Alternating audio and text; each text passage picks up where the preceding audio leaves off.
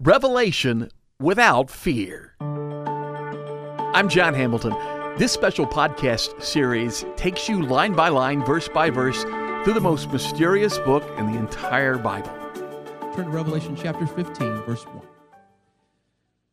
I saw in heaven another great and marvelous sign seven angels with the seven last plagues, last because with them God's wrath is completed.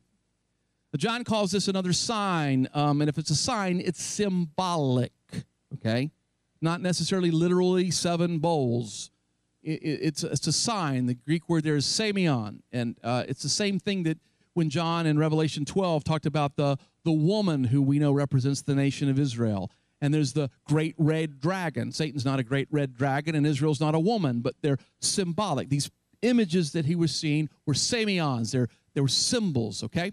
And so he sees another sign here seven angels who will be God's instruments of judgment on earth. He calls the vision great and marvelous. It means the word great means something that's important and astonishing in the, in the Greek here. The word marvelous has the idea of this is something that John just wondered at. He went, wow. It was like he's having that wow moment when he's seeing it. And he's calling our attention to it because there's something that's really important that's happening. Seven angels with seven last plagues. Now, I think those of us who are somewhat familiar with narratives of Scripture know that plagues are often associated with spiritual situations. Um, you know, obviously we think about Egypt and the plagues that came upon Egypt, but in the law, in Leviticus 26, the Lord said to the people of Israel, If you walk contrary to me, and you're not willing to obey me, I will bring on you seven times more plagues according to your sin. Okay? So plagues are often as a response in the earth to, to, to sin. And these seven last plagues are interpreted by many as a last judgment. Uh, some see it not necessarily as like actual last days, but just patterns of judgment throughout history. These are things that happen, and your allegorical interpreters would tend to look at it that way. But in this case, he does add something that does kind of make it look like this might be an actual end time event. For he says, in them the wrath of God is completed. Now, that's an interesting term. Uh, I told you last week that word wrath, uh, we see a lot in the last few chapters here. Thymos, it means, it literally means passionate anger. And it says, it is completed. And that word means to reach an end or to reach a goal, to accomplish its purpose. And that tells me, looking at that, that the wrath of God here is intended to accomplish a purpose. And the purpose is accomplished after these things. So God's working a plan, and it's getting accomplished through all of this. It's not just, I'm mad, so I'm going to destroy. No, I am responding to what's happening on earth and to accomplish his ultimate restoration and his ultimate purposes, he's working his plan. Verse 2 And I looked and I saw a sea of glass mixed with fire, and standing by the sea, those who had been victorious over the beast and his image and over the number of his name. We talked a little bit about that the other week. The presence of the sea of glass is clearly talking about the throne. We have other images where there's this sea of glass that the Lord is, uh, is enthroned. It speaks of just the calm that surrounds the throne of the, for the Lord. I love that, that image. But in this case, it's mixed with fire, which again kind of uh, indicates his judgment, or his, and, and it's simmering there. And around the throne are those who've been described as being victorious over the beast and his image and the number of his name. And they held harps given to them by the Lord, and they sang the song of Moses, the servant of God, and the song of the Lamb. Great and marvelous are your deeds, Lord God Almighty. Just and true are your ways, King of the ages. Who will not fear you, O Lord, and bring glory to your name? For you alone are holy. All nations will come and worship before you, for your righteous acts have been revealed. Now, this is one song, but it's only one song that they're singing, but it's described as the song of Moses and the song of the Lamb. Now, a lot of times we look at the Mosaic law and we say, oh, that's Old Testament. Ignore that, please. Let's pay attention. And we forget that in reality, the story of Scripture is one continuous story, right? And we see here that God's plan throughout the ages is kind of united in here in the old covenant and the new covenant. I think I don't think that's to be missed, frankly because we see a perfect union between law and love between the old covenant and the new, new covenant in this. And the saints are specifically praising things. They're praising God's works. Great and marvelous are your works. They're praising God's ways. Oh, just and true are your ways, Lord. They're praising his worthiness. Who should not fear you, Lord? Who shouldn't glorify your name? And they're, and, and they're giving praise to the worship of the Lord. All nations are going to come and bow before you. And this is what these saints. Now, did you notice something about all of this? The saints are saying, Your, your, you, your, your, your, you. And they're singing. These martyrs and saints around the throne are focused only on God. They did not focus on the price of their victory. They didn't sing, We did it, we did it, who? That's not what they did. They're not focused on themselves at all, are they? It's all about Jesus. They have a true heart of worship, understanding that it's all about you, right? That's what they're doing. These guys could be singing a lot of things because they've been through a lot but they're not. Their eyes are only on the one who matters. And that reminds me that when you and I are there, the hardships won't matter. The suffering won't matter. Whatever we've dealt with, the things we go, why God today about, eh, they, they won't matter. The people who've rejected you, mm, it won't matter. Suffering won't matter.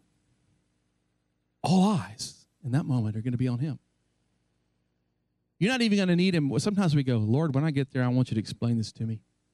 I just got a theory that when you're actually there and you look at him, all that's going to melt. None of that's going to matter. Because in that moment, when you see his glory, you won't need any answers because his presence is your answer. His glory is your answer.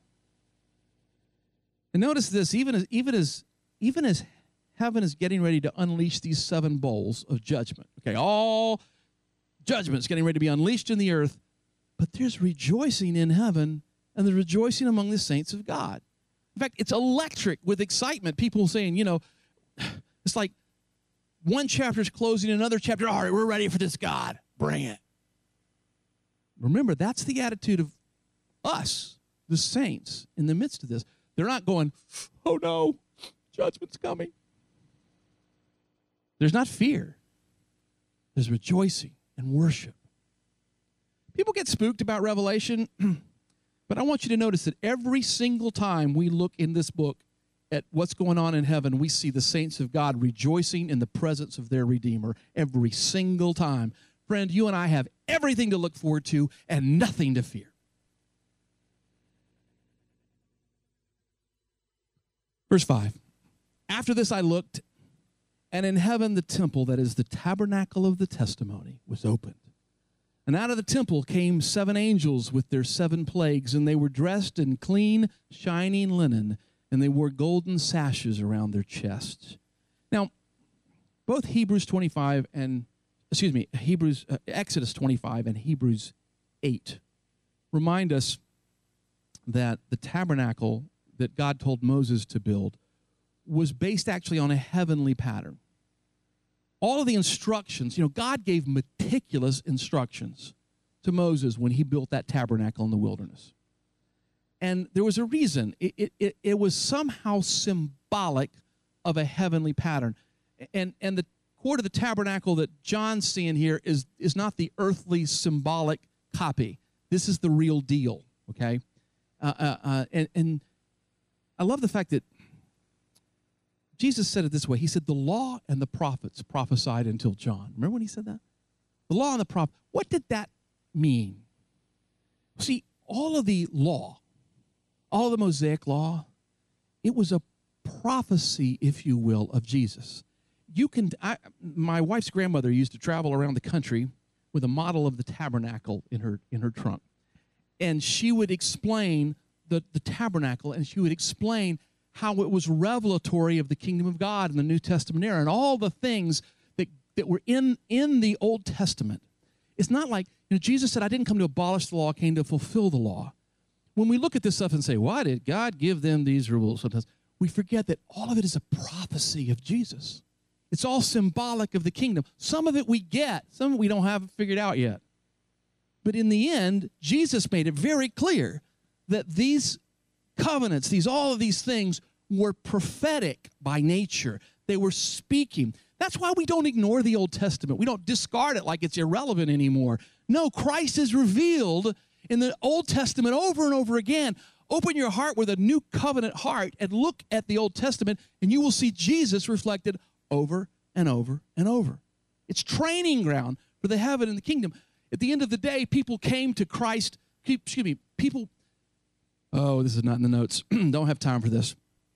Sometimes I talk to Christians, and I've had this conversation with them before. I said, you know, how did people get saved before Jesus? How did people get saved in the Old Testament? And they say, well, they got saved because they made animal sacrifices. And I go, no. No. Actually, Hebrews says the blood of bulls and the blood of goats could never take away sin. What were they saved by? Abraham believed God and it was credited to him for righteousness. They were saved by faith. In other words, they had faith in God. God said this. They believed it. And, and then they acted in faith and obeyed by observing the law. But their obedience to the law was in faith. Does that make sense? So, in a sense, in the Old Testament, they were saved by grace through faith. And in the New Testament, we're saved by grace through faith in Jesus. That's why I say it's one continual covenant. I hope that makes sense to you tonight. If not, grab me sometime. I'll try to explain it a little bit more. But the point is that God has always called his people by faith. So if you if you get that when you're reading the Old Testament, suddenly you'll see this plan that God has had from the book of Genesis all the way through the book of Revelation. Now, these seven angels come out of the temple having the seven plagues to bring God's judgment. It's interesting they come from the heavenly temple. These guys are not doing this on their own. They're coming out of the presence of God. They're not moving on their own authority. They're moving under God's authority. And their white clothing is symbolic of the what they're doing is righteous. It's pure. It's from God. These guys are not just uh, you know, vigilantes who've decided to, you know, you know, sometimes in the vigilante movies, uh, you know, whatever they, the guy he sing, he becomes a criminal to deal with the criminals, right? All right, you know, Jack Bauer breaks all the laws in order to deal with the terrorists, right? None of y'all know who I'm talking about, do you? they don't make good shows like that anymore. But anyway, the point is, is that that's not this heavenly pattern at all. The heavenly pattern is these guys have come from the presence of the Lord. What they're doing is true and righteous. They're not sinking to the level of the world in the whole process. Verse 7 Then one of the four creatures gave to the seven angels seven golden bowls filled with the wrath of God who lives forever and ever. And the temple was filled with the smoke from the glory of God and from his power, and no one can enter the temple until the seven plagues and the seven angels were completed. Now, the bowls described here are uh, the, the phrasing is, is ritual bowls, and I know there's some of these images that actually show like great big deep bowls, but these kind of ritual bowls are actually broad, flat bowls. They're almost like pans, okay? Saucers uh, they're, they're basically shallow and they're, they're, they're used for pouring out either coals for, for the incense or, or liquids. Like they would have a little bowl with a little bit of blood in it, it would be sprinkled on the altar. Okay, so, so there's a shallow. So I, I make the point because these are the kind of bowls that you would empty out quickly. Okay, and, and, and it's generally probably not an accident because these kind of pouring out probably happen rather quickly. Your King James talk about the vials of God's wrath terrible translation. Sorry, I like the King James, but that is not. Because what we think of, when we think of vials, we think of like some kind of medical test tube or something like that when we think of a vial, right? No one was able to enter the temple until the seven plagues and the seven angels were completed. This is the final lap. And when this is being poured out, the power of the Lord, the Shekinah glory of God, the presence of the Lord, the same that kept people from being able to enter the tabernacle, that kept the priests from being able to enter the temple of, uh, in, in Solomon's age, this is, this is what we're seeing. Chapter 16, verse 1. Then I heard a loud voice from the temple saying to the seven angels, Go pour out the seven bowls of God's wrath on the earth.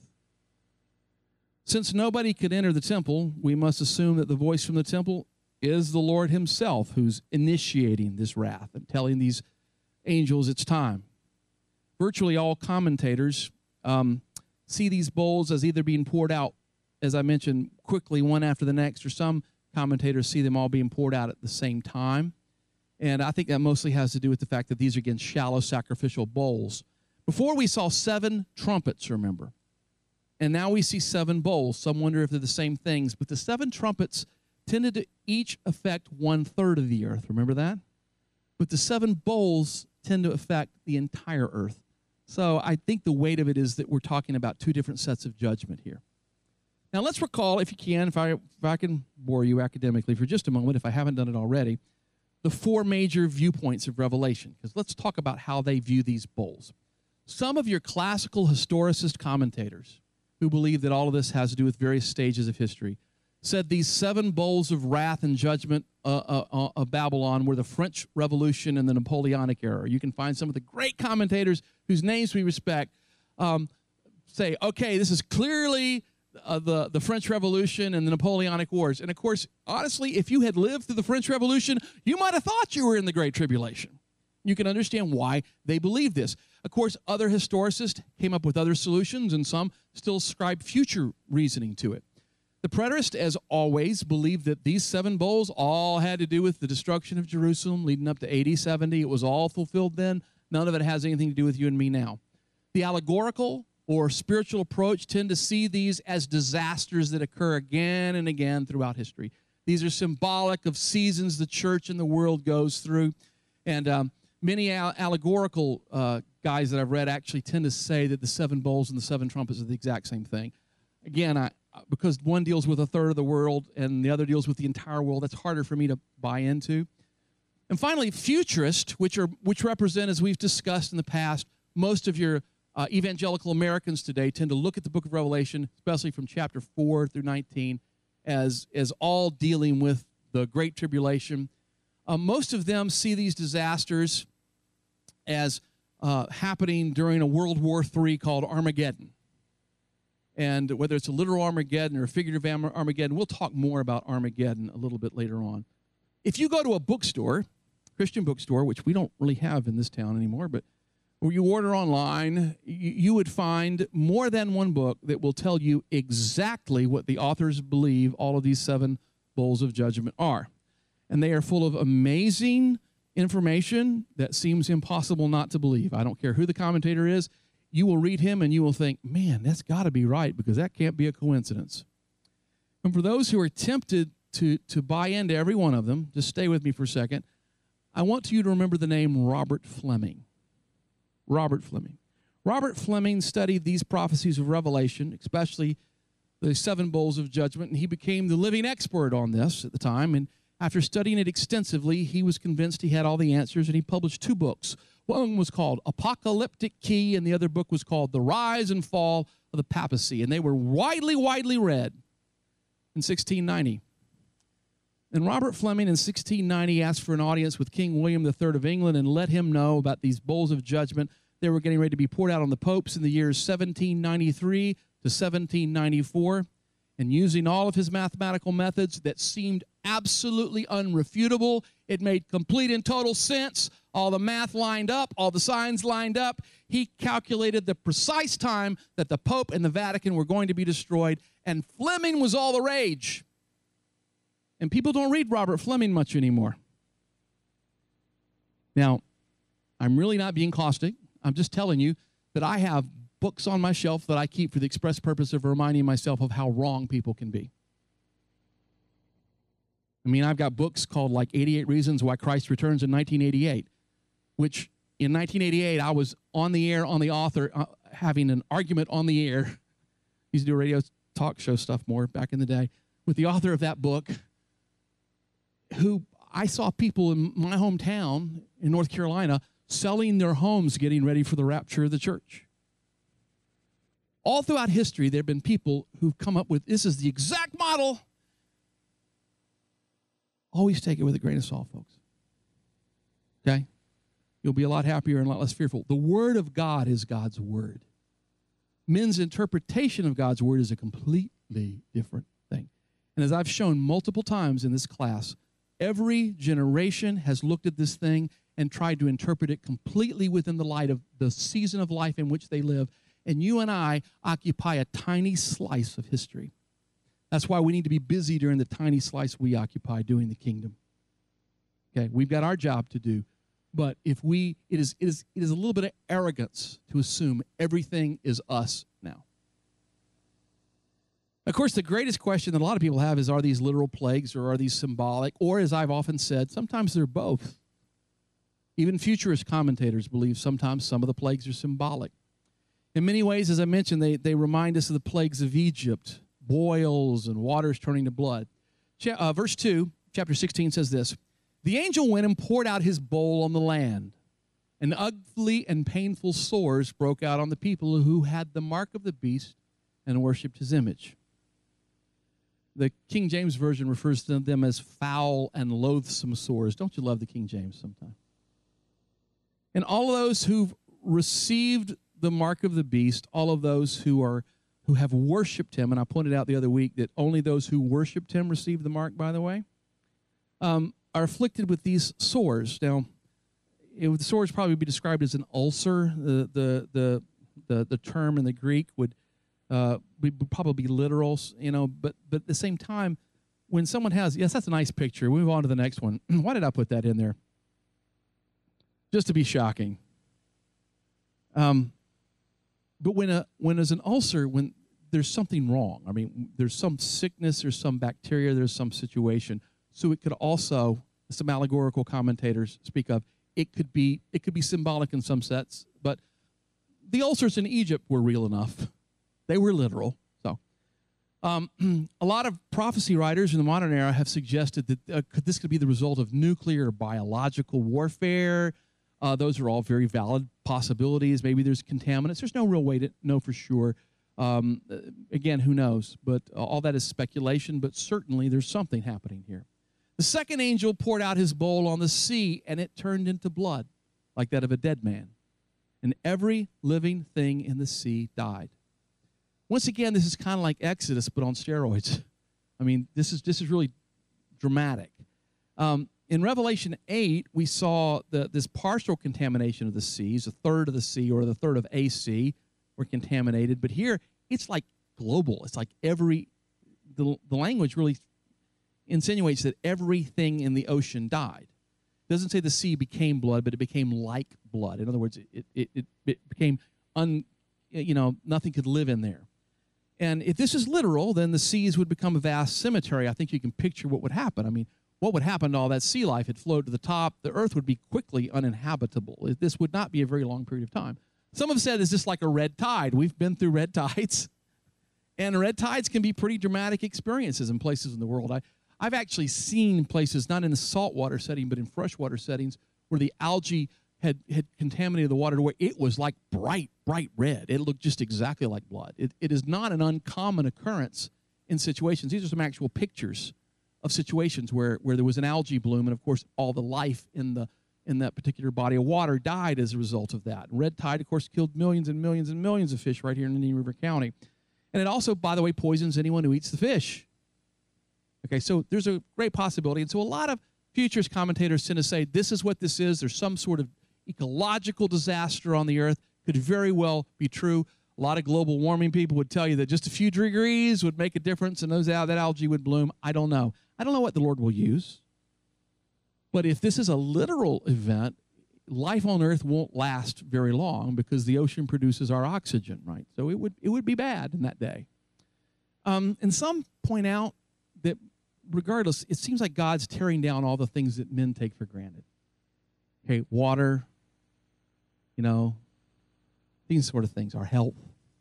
The third angel poured out his bowl on the rivers and the springs of water, and they became like blood. Here again, this is a complete, not a one third, but a complete on the fresh waters. And this is a huge ecological disaster that, that appears that John has seen. Then I heard the angel in charge of the waters say, You are just in these judgments, because you are and who were the Holy One, because you have so judged. For they shed the blood of your saints and prophets, and you've given them blood to drink as they deserve. And I heard the altar respond, Yes, Lord God Almighty great or true and just are your judgments. Adam Clarke, the old commentator, said, They thirsted after blood and massacred the saints of God, and now they have blood to drink. was basically what the what the angel in charge of the waters was saying. God's judgments are serious, you know, but they're just. Pharaoh tried to drown Jewish baby boys, but then eventually his army was drowned in the Red Sea. Haman tried to hang Mordecai on his gallows and exterminate the Jews, but he was hung on the gallows. God has a sense of historical irony, doesn't he? And, and, that's what's happening. You know, one of the ones that I don't hear talked about as much, but it's always struck me Saul rebelled against the Lord. In fact, the prophet Samuel said to him, Rebellion is as the sin of witchcraft. Where did Saul spend the last night of his life? In a house of a witch, because he couldn't hear the voice of the Lord and he's trying to get some sort of message. Wow. Talk about historical irony. God's, judgments are not man's, but they are really amazing and they're really awesome. So even in the midst of the judgment, it's right. And the angel says this Hey, look, not only is God's justice true, it's fair and just no matter what we think. And I heard the altar respond. I love this. Yes, Lord God Almighty, great and just are your judgments. Remember who's under the altar? The martyrs, the saints of God. This is the saints of God who've lost their lives for the sake of the kingdom. And that's the voices that are responding. Lord, yep, The fourth angel poured out his bowl on the sun, and the sun was given power to scorch people with fire.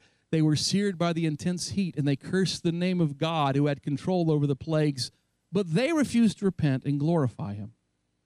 All right, so the sun begins to bring incredible heat on the earth, and Al Gore said, Yes, I told you. Sorry, I couldn't resist. If we take this literally and not symbolically, what is normally taken for granted is the blessing of the warmth of the sun. Something's happened, our ozone layer has been destroyed. There's all kinds of speculation. Again, if this is a literal happening, then something has occurred and there's a, again an environmental disaster that is what appears to be that John is seeing. Um, but despite all of these events, I know, notice this: they cursed the name of God who had control over these plagues, and they refused to repent and glorify Him. I want to leave on this thought tonight.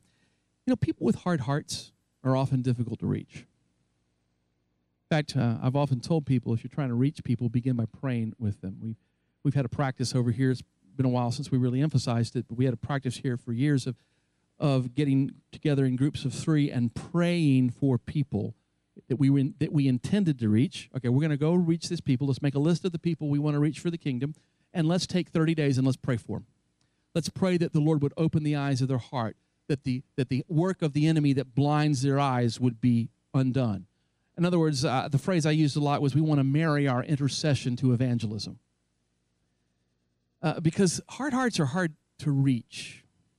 We often think if people saw a demonstration of power, they would turn to God. But the Bible actually teaches otherwise. Consider Pharaoh who saw the signs and hardened his heart. He saw the pillar and the fire and he hardened his heart. Those who are not won by the grace of the gospel will never be won. The fifth angel poured out his bowl on the throne of the beast, and his kingdom was plunged into darkness. Men gnawed their tongues in agony and cursed the God of heaven because of the pains of their sores, but they refused to repent of what had been done. Some see this as a symbolic darkness. It could, could be. The plague on Egypt, I'll point out, was a literal darkness with spiritual overtones. I mean, it could be felt. Description of Exodus, it, it, uh, the, the darkness had a tangibility to it. It says here that men gnawed their tongues in agony, but again, no repentance, no change. Repentance is change. In the New Testament, when we read the English word repent, um, the Greek word that's typically in there is a word that means to change one's mind. The, the Hebrew word that's used, repent, also uh, typically means to change one's direction.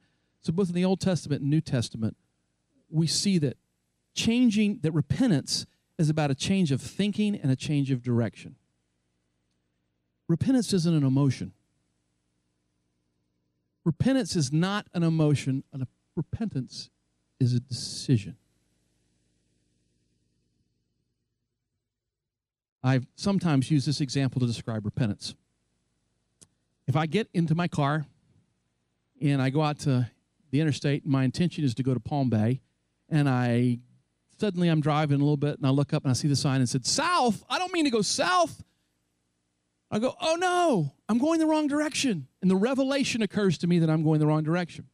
Now, I could get to Indrio Road and I could pull off the side of the road and I could get out of the car and I could lay down on the ground and I can cry. And I can weep and I can squall, oh, I'm such an idiot. Oh, and I can lay there for an hour and a half and get my car and keep going south. Or I can take the turn, get going north, and hit the gas a little harder.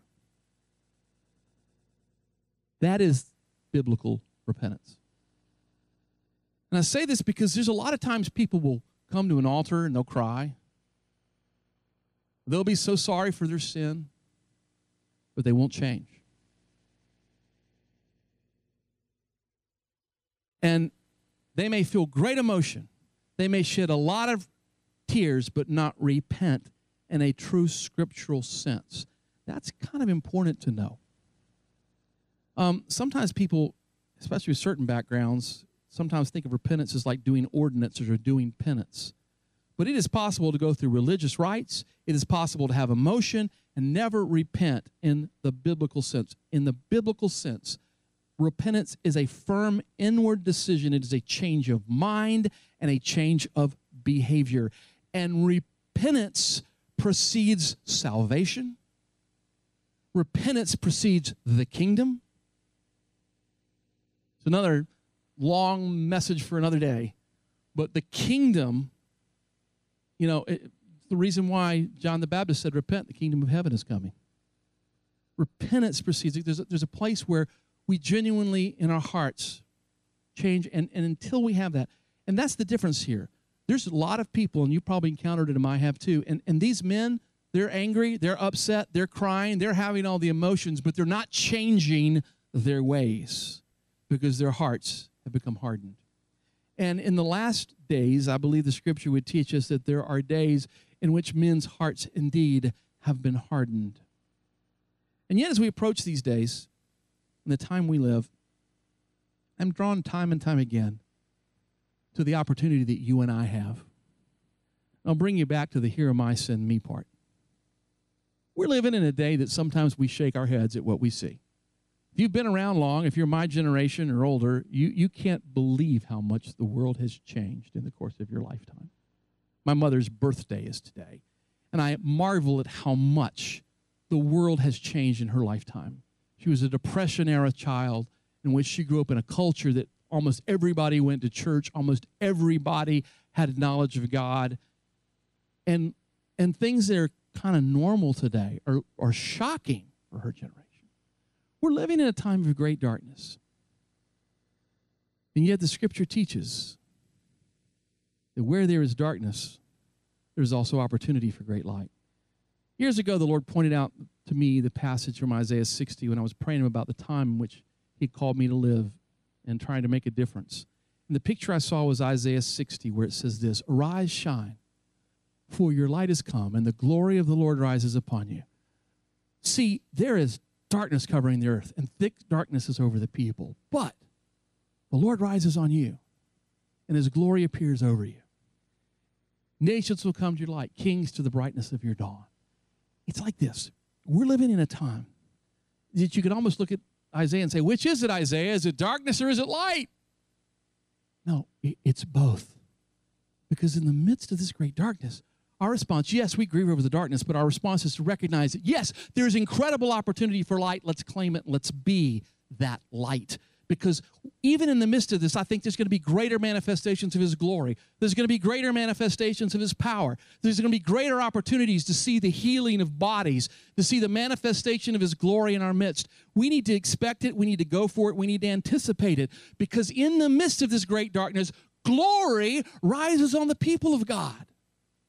Thank you for joining me for this episode of Revelation Without Fear. If you'd like any more information about any of my other teachings, you can find them at johnhamilton.com.